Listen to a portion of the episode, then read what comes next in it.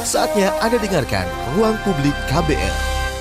Selamat pagi, kita berjumpa kembali dalam Ruang Publik KBR dengan tema pagi hari ini keterlibatan anak muda dalam isu HAM bersama saya Don Brady. Saudara saat ini sedang berlangsung Festival 4545 di kawasan Kota Tua Jakarta. Festival mempertemukan lintas generasi khususnya anak muda dan para penyintas untuk membahas dan menghadirkan kembali masalah hak asasi manusia atau HAM khususnya peristiwa pelanggaran HAM masa lalu. Mengapa pertemuan lintas generasi ini perlu dilakukan? Seperti apa keterlibatan anak muda saat ini dalam isu hak asasi manusia manusia dan apa pentingnya anak muda tahu soal HAM? Untuk membahas hal ini telah hadir di studio KBR Rosa Fania, Koordinator Youth Studies Pamphlet. Oke, okay, Fania. Nah, kita ngobrolin soal uh, Festival 4545 dulu nih ya. Mer meretas batas dengan penyintas itu temanya. Yeah. Bisa dijelaskan mengapa tema ini dipilih? Uh, sebelumnya saya mau cerita tentang Festival 4545 hmm. ini. Mm -hmm. Ini adalah sebuah festival yang di, digagas oleh Indonesia untuk Kemanusiaan atau IKA ya. Atau IKA uh -huh. uh -uh, bersama bersama dengan uh, eh, KKPK atau Koalisi untuk Keadilan dan Pencarian Kebenaran. Hmm. Iya, dan didukung oleh uh, program Peduli. Nah, jadi tema untuk Festival 4545 ini adalah meretas batas dengan penyintas. Kenapa sih tema ini dipilih? Ketika rapat itu kita merasa bahwa penyintas itu adalah kelompok masyarakat yang perlu dilibatkan untuk meretas uh, segala batas uh, yang ada di Indonesia, terutama untuk ngomongin soal pelanggaran HAM masa lalu. Penyintas sendiri ini kan atau survivor uh, mereka adalah orang-orang yang mampu bertahan dari kejadian kekerasan atau masa lalu yang buruk akibat pelanggaran HAM. Jadi penyintas itu kan ada banyak banget. Jadi kami ingin bersama-sama dengan penyintas itu meretas batas-batas, stigma, stereotip tentang peristiwa pelanggaran masa lalu gitu. Hmm, hmm. Oke. Okay. Dan kenapa namanya Festival 4545? Iya, jadi 4545 ini adalah rentang waktu antara tahun kemerdekaan Indonesia okay. di tahun 1945 dan visi ke depan di 100 tahun Indonesia di dua, uh, 2045. Jadi ini adalah ah, rentang uh, okay. 100 tahun okay. gitu yang bisa kita uh, lihat dan refleksikan perjalanan Indonesia selama ini itu apa saja sih yang sudah dilakukan oleh Indonesia untuk kemanusiaan gitu. Kita semua sebagai bangsa Indonesia untuk kemanusiaan itu. Hmm, iya ya. Um, 2045 kita 100 tahun merdeka ya. Iya, betul. Wow sekarang eh terakhir kemarin 74 ya. Iya. Walaupun masih agak yeah, jauh yeah, yeah. ya, sekitar 20 Tapi itu nggak berasa lagi, loh ya. Tapi memang secepat itu. Mm -hmm. uh -uh. Jadi itu alasan khusus kenapa namanya Festival 4545. Mm -hmm, iya, betul, kenapa 100 visi. tahun yang di uh, uh -uh. apa namanya? yang ditargetkan yang oleh teman-teman. Kan iya. masih ada yang 75 perak nggak sih? uh, apa 75 kalau 50 emas ya, emas. 75 itu apa? Platinum ya. Kita katakanlah platinum ya. Kenapa nggak 75 iya, iya, tahun depan gitu loh? Oke. Okay. Uh, 100 tahun ini kan sebenarnya seperti apa ya momen yang besar gitu kan nah, 100 tahun iya, satu, satu abad, abad gitu betul. kita ingin sekali bersama-sama Indonesia di 100 tahun nanti itu bisa mewujudkan apa ya mencari kebenaran dan hmm. menghapus impunitas atas kejadian eh, kejadian-kejadian ham masa lalu yang terjadi di Indonesia gitu pengen hmm. melihat sebenarnya ini kan seperti ujian ya apakah Indonesia bisa lulus gitu apakah Indonesia bisa benar-benar menghapus impunitas dan uh, membuka kebenaran-kebenaran di masa lalu gitu Hmm, Oke, okay. nah festival ini mempertemukan lintas generasi khususnya anak muda hmm, dan para penyintas untuk membahas dan uh, menghadirkan kembali masalah hak asasi manusia atau HAM khususnya peristiwa pelanggaran HAM masa lalu ya, Betul. ya, Fadia ya. Mengapa anak muda hmm, yang harus bertemu dengan para penyintas pelanggaran HAM ini? Iya iya, pertemuan ini tuh sebenarnya adalah sebuah jembatan yang selama ini hilang gitu, karena kami merasa ada sesuatu yang putus antara anak muda sekarang dengan peristiwa pelanggaran masa lalu. Itu pertemuan perjumpaan ini secara langsung bisa mendekatkan anak muda dari jembatan yang putus itu gitu bisa langsung bertatap muka dan mencari tahu apa sih yang sebenarnya terjadi di masa lalu gitu langsung dari sumbernya gitu. Dan penyintas pelanggaran HAM ini adalah saksi sejarah mm -hmm. sumber langsung yang uh, mengalami kejadian hidup dia di masa lalu gitu. Dan sayang sekali kalau sekarang ini kan uh, kejadian masa lalu itu kan sudah berjalan lama dan sekarang ini simbah-simbah sudah mulai uh, renta sudah sakit dan sudah banyak yang meninggal. Jadi ini momen yang masih bisa kita lakukan untuk berbicara bertemu dengan simbah-simbah uh, yang pernah mengalami pelanggaran HAM masa lalu. uh, bisa dibilang secara uh, simbolnya biar anak muda ini tidak lupa Iya, atau betul. tidak tidak melupakan apa yang terjadi di masa lalu Iya. ketika mereka belum ada mungkin ya. Iya, heeh, heeh. Oke oke dan uh, targetnya sih 100 tahun nanti tetap mereka bercerita Iya. kembali bercerita kembali seperti itu kira-kira. Iya, semacam apa ya memberikan tongkat estafet kepada memberikan anak tongkat muda. estafet ya. Oke, tadi disebutkan juga masih ada stereotip yang dialami para penyintas. Seperti apa itu, Fania? Misalnya pada waktu itu eh, banyak ekstapol atau ex tahanan politik itu yang mendapatkan stigma buruk dari masyarakat bahwa mereka eh, bersalah pada eh, peristiwa 65 gitu. Terus banyak hak-hak sipil mereka yang tercabut. Misalnya hak untuk bisa bekerja, hak untuk bisa eh, melanjutkan pendidikan dan sebagainya. Dan juga banyak stigma-stigma buruk yang dilekatkan seperti misalnya disebut sebagai komunis misalnya, Mhm. lalu juga apa bukan warga negara yang baik, tidak beragama dan sebagainya sehingga mereka tercerabut dari komunitas sosial gitu. Hmm, tapi kan eh, apa namanya festival ini yang pengen ditujunya itu bukan hanya untuk sekedar mengingatkan ke anak muda kalau ini loh pernah terjadi hal seperti ini, tapi tujuan utama lainnya. Apa dari Mm-mm. festival ini? Tujuan Fania? utamanya adalah eh, nantinya anak-anak muda ini setelah tahu bahwa ada kejadian-kejadian pelanggaran HAM di masa lalu, mereka bisa eh, berkolaborasi nih antara satu sama lain yang punya ketertarikan dan punya kepedulian dengan HAM itu nanti bisa membuat sesuatu di masa depan, misalnya mendorong pemerintah untuk benar-benar menyelesaikan pelanggaran HAM masa lalu atau lewat cara-cara yang lain seperti budaya atau membuat narasi alternatif dan sebagainya. Atau mungkin ada targetnya katakanlah umur anak-anak muda yang sekarang diperkenalkan dengan festival ini atau peristiwa masa lalu itu masih berada di umur sekitar 20-an. Ya, Nantinya sekitar 40 20-an. tahun seperti Fania mungkin siapa tahu menjadi pejabat negara Oh, ya, itu bisa gitu jadi. kan. Menkumham mungkin ya. Fania ya. Bukan saya saja tapi teman-teman. Salah satu kan contohnya yang di depan saya Iya, seperti iya. itu. Oke, itu yang target yang pengen dicapai 20 tahun uh, mendatang. mendatang.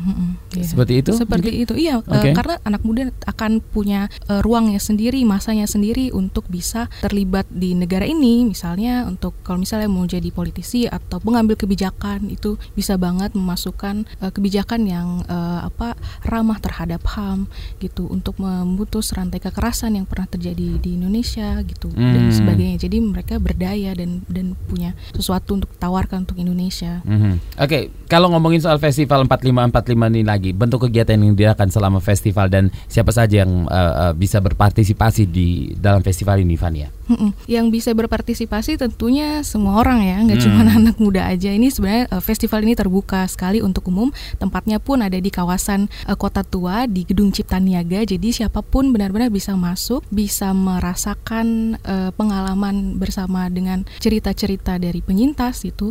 Ada eh, banyak banget acara nanti aku bisa eh, kasih tahu apa-apa aja ya.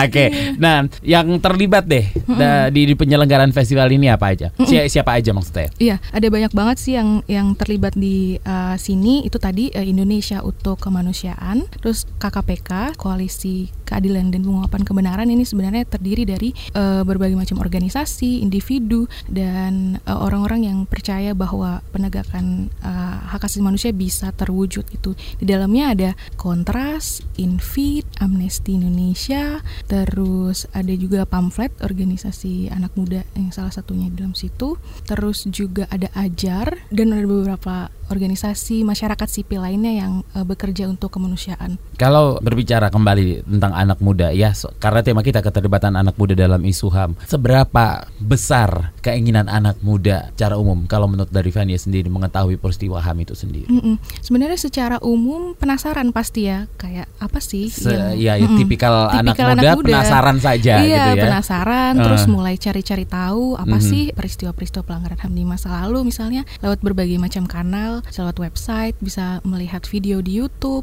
atau mencari Iya. akun-akun media sosial yang emang ngomongin soal HAM Mhm. kayak gitu. Di awal mulanya tuh pasti dari penasaran gitu karena uh, apa yang diajarkan di sekolah mungkin tidak membuat mereka puas gitu.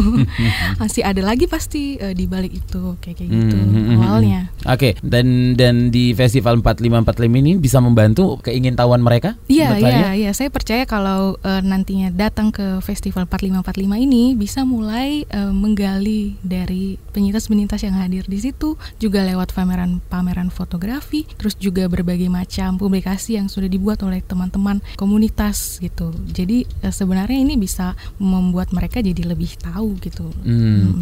Tapi kan uh, tipikal dari anak muda oke okay lah mereka hmm. kalau kata zaman sekarang sih kepo ya kepo. MNP hmm. kok and then nah setelah kepo hmm. itu nanti mungkin mereka bisa bertanya sama orang tuanya kan atau ah. simbahnya atau uh. atau rel, uh, relasi teman-temannya apa sih kita tuh dalam sejarah tuh terlibat di bagian mananya sih gitu dan kalau mereka benar-benar tertarik dengan isu ini mereka bisa melakukan lebih banyak hal misalnya membuat narasi tandingan lewat berbagai medium terus juga sekarang kan mulai banyak yang bikin film-film tentang misalnya tentang 65 98 mm -hmm. atau peristiwa-peristiwa HAM lagi yang lain lagi. Terus juga misalnya mereka bisa berkolaborasi dengan banyak teman-temannya lagi untuk menggaungkan ini lebih besar lebih lagi. besar lagi ya. Dan ketika anak muda itu sendiri tidak pernah mengalami kasus-kasus tersebut. dan seberapa besar mereka secara histori dan pengalaman bisa mempengaruhi mereka. Dan ini mempengaruhi keputusan-keputusan yang mereka ambil di masa depan Iya iya betul betul. Karena kalau mereka melihat bahwa selama ini misalnya pemerintah aja belum bisa mengakui hak-hak korban atau hmm. bahkan belum mengakui bahwa kejadian ini tuh pernah terjadi pembantaian yang besar sekali gitu di Indonesia dan di tempat-tempat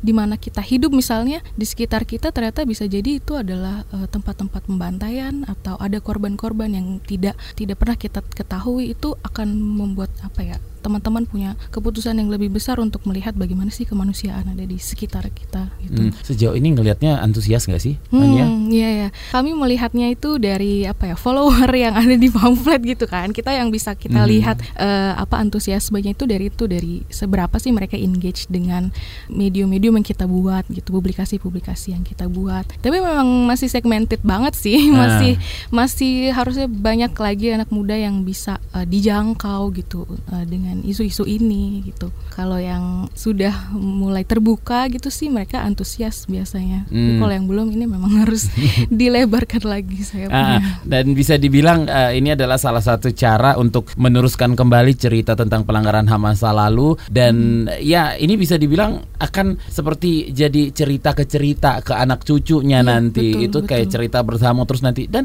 bisa kepotong atau keterdistorsi nih Vania gitu kalau tidak ada dokumentasinya. Iya, betul, betul gimana ini? Iya, jadi memang harus didokumentasikan hmm. sih segala bentuk pertemuan ini, terus juga hasil dari cerita-cerita yang didapat gitu. Ada di Festival 454 ada, dokumentasinya. Ada. Nanti nanti uh, teman-teman juga bisa berkreasi gitu, membuat uh, hasil karya dari mm -hmm. apa yang mereka dengarkan, cerita-cerita dari korban pelanggaran HAM dan mereka bisa membuatnya dalam medium apa pun yang mereka suka gitu. Oke, okay, kita break dulu Fania ya. Yang ke mana-mana tetap di ruang publik KBR.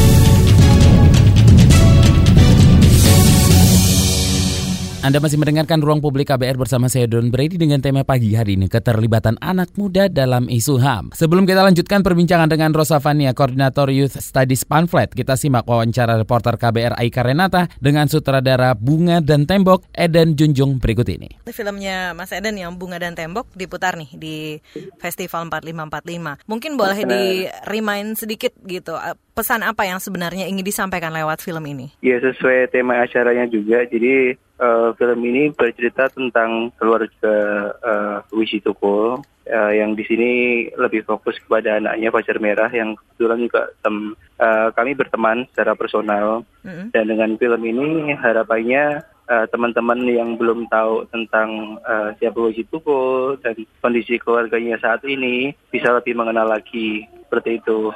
Tapi Mas, kalau bisa melihat uh, keterlibatan ini kan pengen mendorong juga supaya anak-anak muda sekarang apa ya masih masih tetap ini tetap terus diingat gitu ya karena masih nah, banyak yang belum kelar juga nih belum kelar bahkan sampai sekarang. Nah tapi kalau anda sebagai uh, seorang apa ya pekerja seni gitu melihat keterlibatan anak-anak muda kita sekarang dengan isu ham khususnya pelanggaran ham masa lalu seperti apa mas?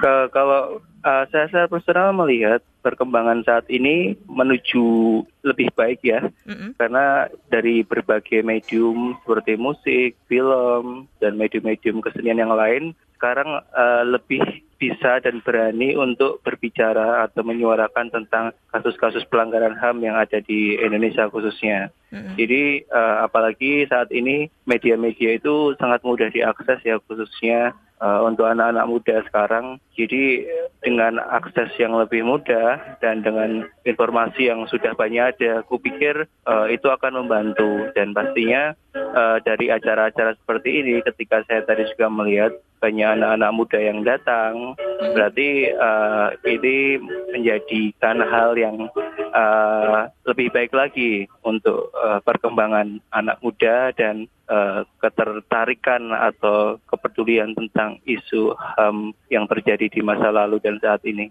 Tapi nih kalau uh, Mas juga melihat uh, sebagai anak muda, gimana melihat perhatian pemerintah kita terhadap isu-isu HAM nih, ter terutama soal penuntasan pelanggaran HAM uh, masa lalu? Ya, seperti kita tahu sekarang bahwa kasus-kasus pelanggaran HAM yang saat ini terjadi dan yang di masa lalu terjadi pun masih banyak yang belum ada kejelasan. Mm-hmm. Walaupun kita tahu ada seperti janji ya, janji bahwa kasus ini akan diusut uh, dengan tuntas, kasus ini akan diberi perhatian lebih. Mm-hmm. Ya, semoga hal itu bisa terjadi secepatnya. Karena kalau uh, kita sama-sama tahu bahwa banyak kasus yang sampai saat ini juga belum clear ya, seperti itu.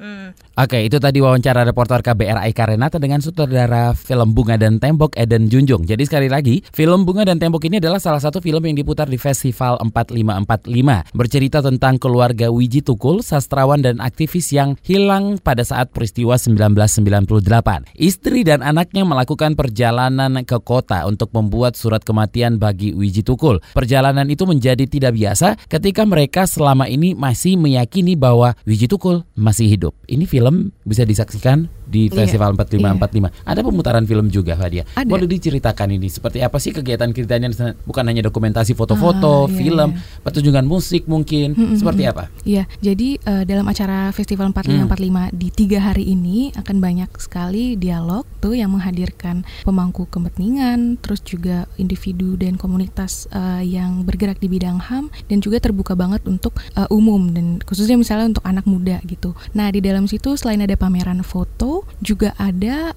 ruang-ruang uh, kecil untuk berdiskusi, juga ruang-ruang untuk uh, apa uh, mendengarkan cerita dari penyintas. Jadi penyintas ini seperti perpustakaan atau human library di mana hmm. kita bisa bertanya apa pun gitu tentang kejadian yang pernah dialami oleh penyintas di masa kecilnya atau ketika mereka mesti tercerabut dari keluarganya dan masuk menjadi tahanan politik misalnya hmm. gitu. Terus juga ada ruang-ruang untuk nonton film gitu. Nanti akan juga ada nonton film nanti siang nanti jam jam 2 siang ini mm -hmm. nanti juga akan ada pemutaran film itu 21 uh, eh, tahun reformasi itu mm, okay. uh, akan akan acara ini nanti difasilitasi oleh Kontras Amnesty bersama Menjadi Manusia. Nah, itu nanti bisa nonton di situ. Juga ada pemutaran-pemutaran film lainnya. Terus nanti di akhir acara itu nanti akan ada gigs uh, musik gitu. Nanti akan ada efek rumah kaca berkolaborasi dengan Dialita. Hmm. Dialita ini paduan suara uh, di atas 50 di atas tahun 50 ya. tahun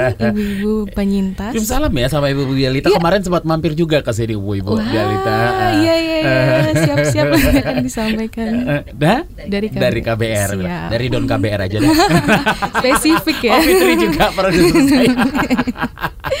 Oke, oke, Fania. Tentunya kita ingin isu-isu pelanggaran masa lalu ini tidak hanya diketahui anak muda, tapi juga masyarakat umum dan uh, pemilihan tempat iya. bisa membantu merangkul mereka. Sejauh ini, bagaimana Fania melihat proses merangkul ini?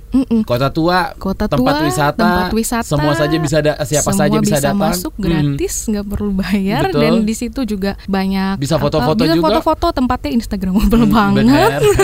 Itu yang disukai oleh anak muda ya. sekarang ya. Uh -uh. Jadi sebenarnya pemilihan tempat di Gedung Cipta Niaga di kawasan Kota Tua ini dipilih agar semakin banyak publik yang bisa datang dan langsung uh, masuk ke Festival 4545 ini gitu karena tempatnya memang mudah diakses uh, oleh berbagai uh, kendaraan umum terus terbuka juga dan uh, banyak kayak sekalian juga untuk tempat wisata. Jadi ingin uh, lebih banyak lagi publik yang bisa datang ke festival 4545 ini Hmm, gitu. Oke, dan tadi di segmen satu saya juga bertanya seperti apa pentingnya anak muda tahu soal isu ini. Terus kalau mereka sudah tahu, terus apa, Apa? gitu kan? Nah, Mm-mm, yang pengen saya tanyakan ini saat ini sebenarnya literasi tentang HAM itu ke anak muda itu seperti apa sih Fania? Heeh. Kalau misalnya dilihat dari eh, dari sekolah nih ya misalnya, kalau dari sekolah sih yang kami kami pernah datang ke sekolah dan kerjasama dengan guru mata pelajaran yang ada hubungannya lah dengan hak asasi manusia misalnya Mata pelajaran apa sih? Sejarah pelajaran ya? Atau gimana? sosiologi, Sosiologi. Wah, sejarah itu kewarganegaraan, terus juga PSBB itu zaman kapan Mbak Fitri? ya sejarah juga itu ya. sejarah. Itu sejarah. Ini iya iya oke. Iya, sumber utama kalau dari sekolah kan dari mata pelajaran-mata pelajaran Ah, itu ah, kan gitu. Biasanya sih dari textbook ini tuh masih yang kayak versi pemerintah banget gitu.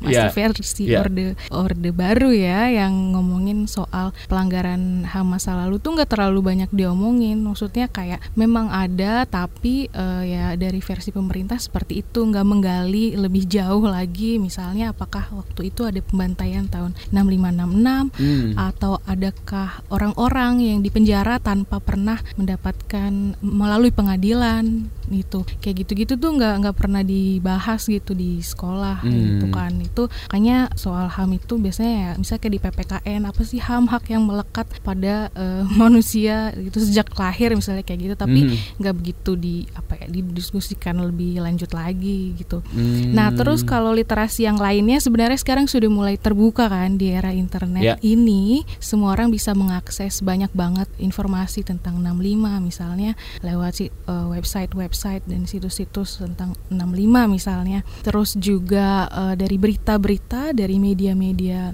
massa gitu, baik media yang besar maupun yang alternatif itu terbuka sih. Terus kayak media-media sosial tuh juga sekarang udah mulai banyak yang kritis dan ngomongin soal pelanggaran HAM masa lalu gitu. Jadi sebenarnya literasinya itu terbuka, tinggal bagaimana sih anak muda ini memilih bacaan yang eh, mana gitu. Hmm, jadi Fania dan teman-teman itu datang ke sekolah itu inisiatif siapa sih? Teman-teman sendiri atau dari sekolah atau dari pemerintah atau dari mana ini? Itu dari inisiatif sendiri Inisiatif sih, sendiri karena ya, kami kan biasa. juga merasakan waktu sekolah itu gimana sih, eh, Mhm. kita belum seterbuka itu. Itu SMP, SMA?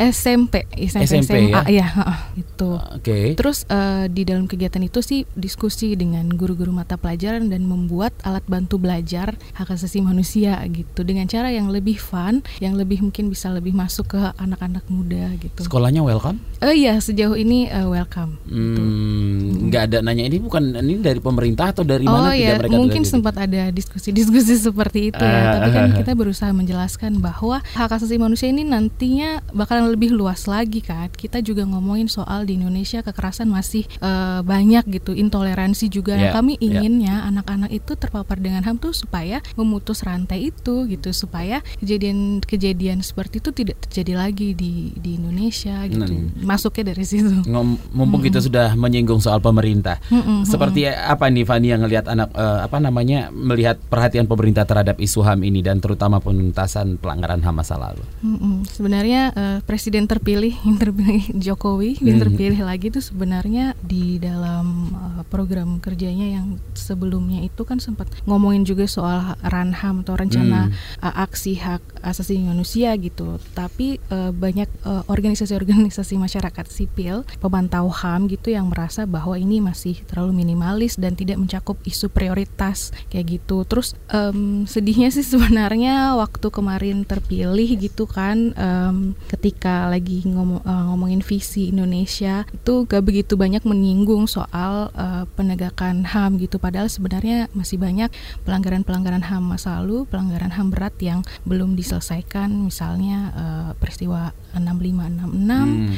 peristiwa em, Talang Sari Lampung, Hmm. penembakan misterius s- eh, 82 sampai 85, terus kasus Trisakti, Semanggi, kerusuhan Mei 98, penghilangan paksa dan sebagainya itu tuh sih belum ada kejelasan gitu dan kita semua menantikan bagaimana sih kelanjutannya gitu, bagaimana sih ini benar-benar bisa diungkap kebenarannya gitu. Masih banyak banget ya. Masih banyak banget PR-nya.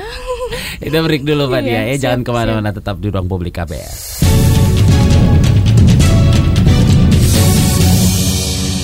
Anda masih mendengarkan Ruang Publik KBR bersama saya Don Brady dengan tema pagi hari ini keterlibatan anak muda dalam isu HAM dan saya masih bersama Rosa Fania, Koordinator Youth Studies Panflet. Oke, okay, uh, eh, Fania ini sudah ada beberapa uh, WhatsApp yang masuk yeah. dari kita di Semarang. Saya kok ya kurang serk ya anak-anak sekarang itu belajar sejarah kelam masa lalu, apalagi kalau ternyata masih ada hubungan di antara orang-orang yang terlibat. Sebaiknya tidak usah malah memperpanjang permusuhan.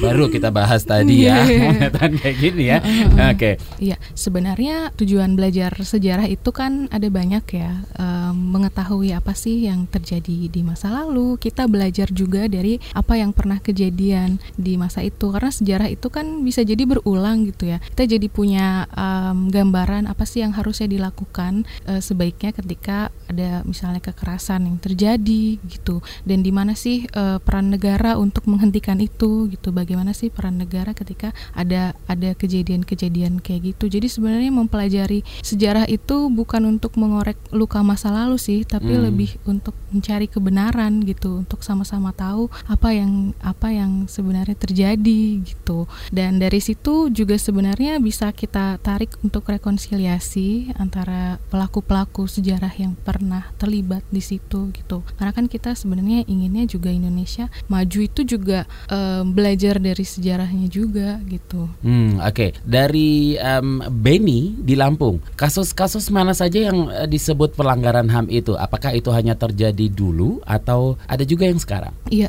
pelanggaran HAM itu nggak cuma terjadi di masa lalu saja sih sebenarnya karena sekarang ini juga misalnya ya kalau kalau misalnya kita e, bertindak diskriminatif terhadap kelompok-kelompok marginal itu juga sebuah pelanggaran, pelanggaran HAM, HAM ya. gitu misalnya mm -hmm. tidak boleh melakukan ibadah gitu dengan alasan-alasan yang sebenarnya mereka misalnya sudah memenuhi peraturan gitu untuk membuat rumah ibadah tapi di, tetap dilarang dengan alasan alasan yang tidak disukai mm -hmm. misalnya gitu-gitu itu juga sebuah pelanggaran HAM gitu terus juga eh, kelompok-kelompok minoritas yang apa terpinggirkan dan belum mendapatkan hak-haknya itu juga kayak pelanggaran HAM kayak gitu-gitu. Jadi sebenarnya yang tadi disebutkan pelanggaran HAM berat masa lalu itu memang ada, tapi sekarang juga pelanggaran HAM masih terus terjadi gitu. Hmm, Oke, okay. dari Taufik di Aceh yang kerap disalahkan kalau ada kerusuhan adalah aparat. Padahal bagi keluarga aparat mereka adalah korban. Bagaimana menuntut keadilan bagi mereka ini? Hmm, sebenarnya ketika aparat itu menjadi petugas itu kan sebenarnya adalah alat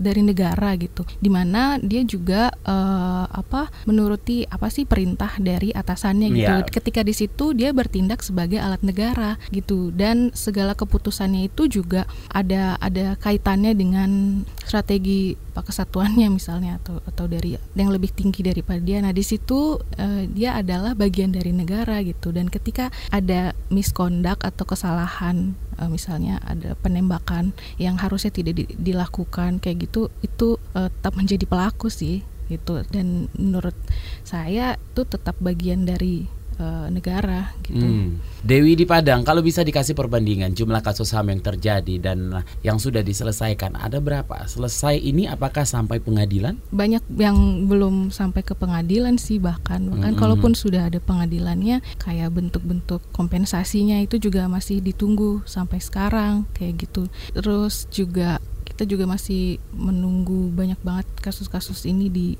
disidangkan gitu. Jumlahnya emang lebih banyak yang belum timbang yang sudah gitu. Hmm. oke okay, um, di di Jogja saya mendukung perjuangan teman-teman bersama para korban pelanggaran HAM kalau uh, saya juga yakin walau saya juga yakin kapan ini akan selesai ya. Tidak yakin mungkin ya perjuangan yang sangat panjang. Emang gimana nih tanggapannya Pan iya, ya. Iya. Saya juga kok agak sedikit sedih membaca WhatsApp dari Mbak siapa tadi? Mbak Dwi Jogja ya. Iya, tapi sih tetap optimis ya hmm, bahwa harus, ya. harus tetap optimis ya. karena masih banyak sih anak muda di luar sana yang sebenarnya itu peduli dan yang nantinya misalnya bisa jadi pemimpin itu untuk komunitasnya, untuk daerahnya, bahkan untuk Indonesia gitu. Memang progresnya tidak bisa secepat yang kita inginkan gitu kan, tapi proses dan uh, kemajuan ini uh, hal yang harus terus diperjuangkan sih itu dengan berbagai cara. Salah satunya lewat pemenuhan hak ekonomi sosial dan budaya atau ekosop gitu sebenarnya kita bisa masukin itu juga dalam agenda-agenda um, kebudayaan misalnya untuk menerima korban pelanggaran HAM supaya diterima oleh masyarakat lewat jalur kebudayaan gitu hmm. misalnya mungkin tidak bisa yang langsung bikin peraturan uh, untuk diberlakukan untuk semua orang gitu tapi kita masuknya kayak lewat jalur-jalur yang seperti itu gitu. Hmm, Oke, okay. berbicara soal uh, apa namanya tantangan ketika anak muda bicara dan terlibat mm -mm. dalam isu suham ini, apa saja itu? Uh, uh, sebenarnya ada beberapa sih ya. tantangannya. Yeah. Kayak misalnya isu ini sering banget tuh dianggap jauh dan berat gitu. Hmm. Padahal hak asasi manusia itu kan ada di sekitar kita ya. Kayak yeah. hak kita untuk menyampaikan pendapat, hmm. hak kita untuk berkumpul dengan orang-orang yang punya pandangan yang serupa, kayak gitu-gitu. Itu bisa sewaktu-waktu tiba-tiba dicerabut misalnya oh, kamu tuh nggak sesuai dengan peraturan apa gitu, maka kamu harus di disband atau di nggak nggak boleh berkumpul yeah. kayak gitu-gitu. Hmm. Padahal itu isu itu dekat banget kan dengan kita gitu. Tapi masih banyak yang menganggap bahwa apa sih berat banget ngomongin ham kayak gitu. Terus juga kesannya udah uh, uh, kayak tua kayak dan tua, sejarah banget uh, uh, gitu ngomongin, ya. Ngomongin misalnya udah tua kamu nggak usah ngomongin ham, ngomongin aja yang receh gitu, yeah, ngomongin yeah. aja yang seru kayak gitu terus juga berjarak gitu. Tantangannya itu berjarak karena ini jarang banget diomongin di kehidupan kita sendiri sehari-hari gitu. Bikin takut gitu karena sudah dikondisikan begitu sejak uh, masa orde baru misalnya. Nggak boleh ngomongin hal-hal yang kikir-kirian misalnya. Hmm. ntar uh, kalau misalnya kita bikin lapak baca terus habis itu bisa aja dibubarin gitu hmm, hmm, hmm karena hmm, dianggap mengganggu ketertiban misalnya. Padahal esensinya kita mau ngajak orang buat baca dan menambah literasi kayak gitu-gitu hmm. itu mungkin tantangannya. Oke, okay, gitu. tantangannya. Tapi di sekarang itu mungkin itu bisa lebih terbuka lagi ya hmm. ya untuk mengetahui hal-hal seperti hmm. ini. Kalau zaman sekarang itu tantangannya lebih ke mana? Mungkin sebenarnya ada ada tantangannya dari dalam mau da dari luar juga sih. Kayak misalnya dari orang tua misalnya masih takut takut nih ngomongin. Anaknya terlibat ya sih. Oh, terlibat. Duh okay. takut nanti kamu misalnya bisa hilang loh kayak nah. dulu ada penculikan orang karena terlalu kritis misalnya atau bikin organisasi yang menuntut hak-hak hmm. apa misalnya gitu terus juga misalnya uh, guru yang nggak baca pengetahuan alternatif atau eh, narasi-narasi uh, lain di luar uh, buku pelajaran gitu itu juga menjadi tantangan sumber informasi juga untuk anak-anak di sekolah misalnya atau kesulitan cari info di tengah banjirnya informasi yeah. gitu informasi sudah sangat luas dan banyak tapi masih banyak misalnya yang enggak sesuai kaidah jurnalisme mm -hmm, gitu mm -hmm. mengandung hoax atau punya apa namanya kepentingan tertentu itu juga bisa jadi satu-satu tantangan mm -hmm. atau tantangannya emang enggak suka literasi aja emang enggak suka baca buku buku nggak suka baca tulisan itu juga jadi tantangan karena jadi susah masuknya uh, gitu. Oke, okay. yang terlibat dalam festival 4545 ini anak muda di Jakarta atau kota kota besar yang melek uh, internet juga nih, uh, Fania. Bagaimana dengan anak-anak muda di daerah dengan akses internet terbatas, buku-buku atau informasi terbatas? Bagaimana mereka harus mengakses festival 4545 ini? Ya, atau isu HAM bisa dibilang ya, Fania juga tadi sempat mengatakan bisa saja kita bisa, bisa mendapatkan informasi soal soal HAM ini dari mana saja. Tetapi uh. benar nggak sih itu gitu loh? Gimana hmm. ini sarannya untuk memfilter itu semua? Iya masih ada hmm. uh, keterbatasan juga untuk bisa diakses misalnya di di luar kota-kota besar atau di di luar Jakarta. Uh, yang bisa dilakukan adalah sebenarnya ada banyak komunitas-komunitas kecil di daerah yang ngomongin soal HAM juga. Artinya anak muda emang kalau misalnya tertarik itu bisa mendekatkan diri dengan uh, komunitas, komunitas itu, ya? itu yang misalnya rutin mengadakan nonton bareng atau sekedar diskusi atau lapak baca itu kan sebenarnya di di banyak banget daerah di Indonesia tuh udah ada gitu. Tinggal gimana sih cara kita mengakses itu gitu. Juga lewat buku-buku sih sebenarnya. Jadi kalau misalnya ada lapak baca atau perpustakaan gitu-gitu kita tetap bisa cari isu-isu tentang uh, pelanggaran masa lalu. Mm, itu bagi sedikit tips dong mm, untuk mm. melihat informasi mana yang harus kita percaya atau yang jangan mm, uh, dipercaya sama sekali. Oke, okay, sebenarnya ini uh, dasar literasi yeah. media gitu kan mm -hmm. di era di era apa digital, digital ini. inilah ya. Sebenarnya yang paling utama itu kita juga harus lihat sih ini tuh terbitan siapa, penulisnya siapa itu udah harus jelas gitu. Kalau misalnya website, apakah website ini tuh punya kantor atau emang dia adalah kantor berita atau bukan gitu kan bisa dicek di bagian uh, uh, iya, KBR.id itu lengkap semua iya, ya.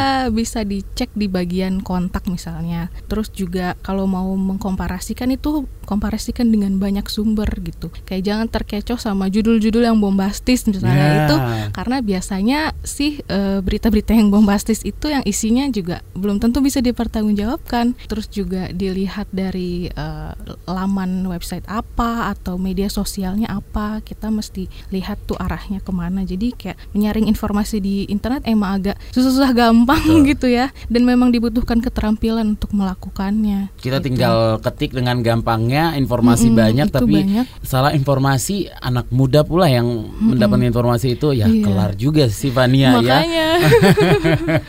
Eh, jangan ke mana-mana kita harus break lagi kita masih ada satu segmen lagi ya Fadia ya. Jangan ke mana-mana tetap di ruang publik KBR. Anda masih mendengarkan Ruang Publik KBR dan kita sudah ada di segmen terakhir bersama saya Don Brady dengan tema pagi hari ini keterlibatan anak muda dalam isu HAM. Dan saya masih um, bersama Rosa Fania, Koordinator Youth Studies Pamphlet. Oke, Rosa, kalau ngomongin soal HAM itu ada banyak banget topik yang terkait soal HAM ya. Ada nggak sih yang mau bahas isu HAM yang satu tapi nggak mau bahas yang lain misalnya? Ada contohnya? Ya bisa jadi sih mungkin ada yang belum selesai dengan dirinya sendiri atau sejarah di- dari keluarganya misalnya jadi mau ngomongin salah satu tapi yang lain enggak misalnya gitu mungkin bisa terjadi Iya. juga sih. Mau ngomong ngomongin soal intoleransi, misalnya gue cuman pengen ngomongin soal penculikan paksa aja deh gitu. Ada nggak sih yang kayak gitu?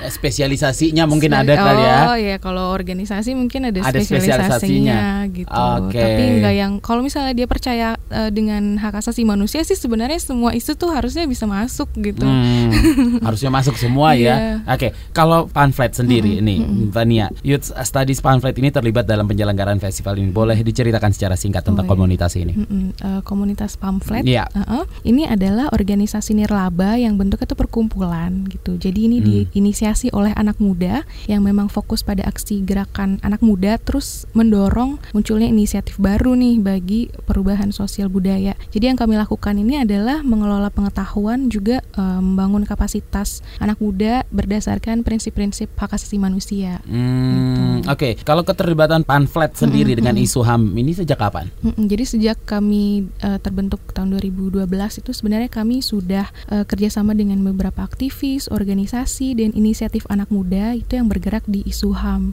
itu. Hmm. Terus di tahun 2014 kami tuh pernah membuat namanya memahami Indonesia itu kami bikin produksi pengetahuan gitu soal HAM ke anak muda juga itu yang tadi kami bilang memfasilitasi obrolan eh, antara guru guru mata pelajaran yang ada hubungannya dengan HAM dengan pekerja kreatif nih untuk bikin alat bantu belajar HAM kayak gitu Hmm, oke. dilakukan Siapa saja yang bergabung ke dalam pamflet ini? Mm-mm, sebenarnya individu gitu anak muda yang usianya 16 sampai 30 tahun. Ini tuh eh, sebenarnya berdasarkan Umur berapa tadi? 16 sampai 30 tahun. Ah, oke. Itu berdasarkan undang-undang kepemudaan gitu. Oke. Jadi kami merujuk pada undang-undang itu dan Hmm. supaya menjaga supaya pamflet ini tetap tetap dikelola oleh inisiatif yang anak muda gitu. Jadi supaya ya, paling nggak nggak jauh-jauh lah sama eh, audiensnya atau anak-anak mudanya yang dijadikan apa eh, yang mau kita ajak buat buat Oh, gerakan. iya. Oke, oke. Siap apa namanya? Kalau pengen bergabung ke pamflet ini gimana caranya? Harus sudah punya apa namanya Mm. Pengetahuan tentang HAM sebelumnya atau memang gue pengen belajar nih, Oh, pengen ikut ke pamflet gitu. gitu. Boleh nggak sih? sebenarnya sih yang paling nggak sudah tahu isu-isu ham dasar gitu mengerti dan dan apa punya ketertarikan dengan itu Cukup punya cukup ketertarikan punya, ya. heeh, nanti kayak bisa sambil jalan sih Kita Tapi sama-sama belajar juga nggak- gitu iya, ya. karena dalam situ juga kita masih sama-sama terus belajar gitu Hanya di Jakarta? iya Se- eh, sejauh ini ini soalnya emang organisasi yang kecil sih tapi kalau Iya. mungkin ada teman-teman pengen buka em, misalnya pamflet cabang Kalimantan ibu kota yang baru nanti. Ya. gimana caranya nih? Atau mungkin tanya-tanya informasi dulu boleh disebutkan media Iya, sosialnya nomor kontak atau gimana? Silakan Heeh, Fania. Iya. Kalau di Instagram kita namanya @pamfletgenerasi. Mhm. at pamflet generasi terus kami punya website namanya www.pamflet.or.id Mhm. kalau di Twitter kita at underscore pamflet. Hmm, gitu. jadi Iya, silakan dicari sekali lagi Mm-mm. webnya apa tadi? Www.pamflet.or.id .id.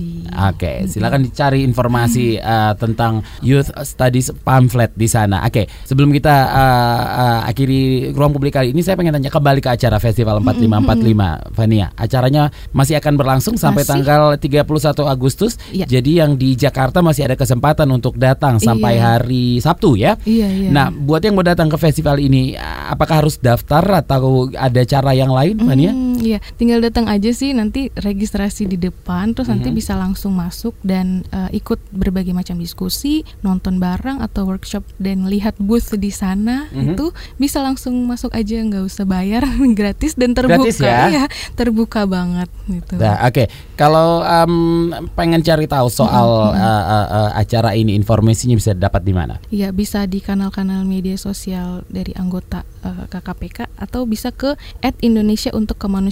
Di situ eh, kayak semua poster, publikasi dari acara ini tuh bisa dilihat di situ. Hmm, oke. Jadi sekali lagi acara ini masih berlangsung sampai tanggal 31 Agustus. Kalau hari ini acaranya apa aja? Bocoran dong sedikit, Fania. Iya, kalau hari ini nanti, eh, oh ya sekarang juga eh, sedang berlangsung nih. Eh, eh, pagi ini juga ada yang eh, berlangsung di Cipta Niaga. Kita emang pakai si eh, Cipta Niaga ini nggak pindah-pindah. Hah? Eh, eh. Untuk hari ini, tanggal 30 Agustus itu ada pameran sejarah keluarga, foto sejarah keluarga dari Rangga Purbaya. Ini udah tadi mulai dari jam 8.30 sampai jam 9.30. Itu terus selalu ada seminar publik No Rights Will Be Left Behind. Ini Mhm. mempertemukan dan menerapkan prinsip HAM dalam pelaksanaan dan Oh eh, maaf ini ada kesalahan sorry banget. Iya yang tadi ada pameran sejarah keluarga, terus ada seminar publik praktik baik program peduli dan pembelajaran advokasi hak ekonomi sosial dan budaya itu jam 9.30 tadi ini udah mulai. Terus juga Sampai jam berapa sih? sampai jam 11 Malam. Oh enggak enggak maksud saya yang acara ini kalau acara keseluruhannya sampai jam 8 malam. Sampai jam 8 malam. Mm-mm. Ya oke itu berarti banyak yang harus dibacakan. Iya. Pokoknya itu salah satunya. Iya. Sip. Oke, Rosa Fania, Koordinator Youth Studies Pamphlet. Terima kasih atas waktunya. Terima kasih sekali. Nanti kita ngobrol-ngobrol lagi ya. Siap. Saya Brady pamit salam.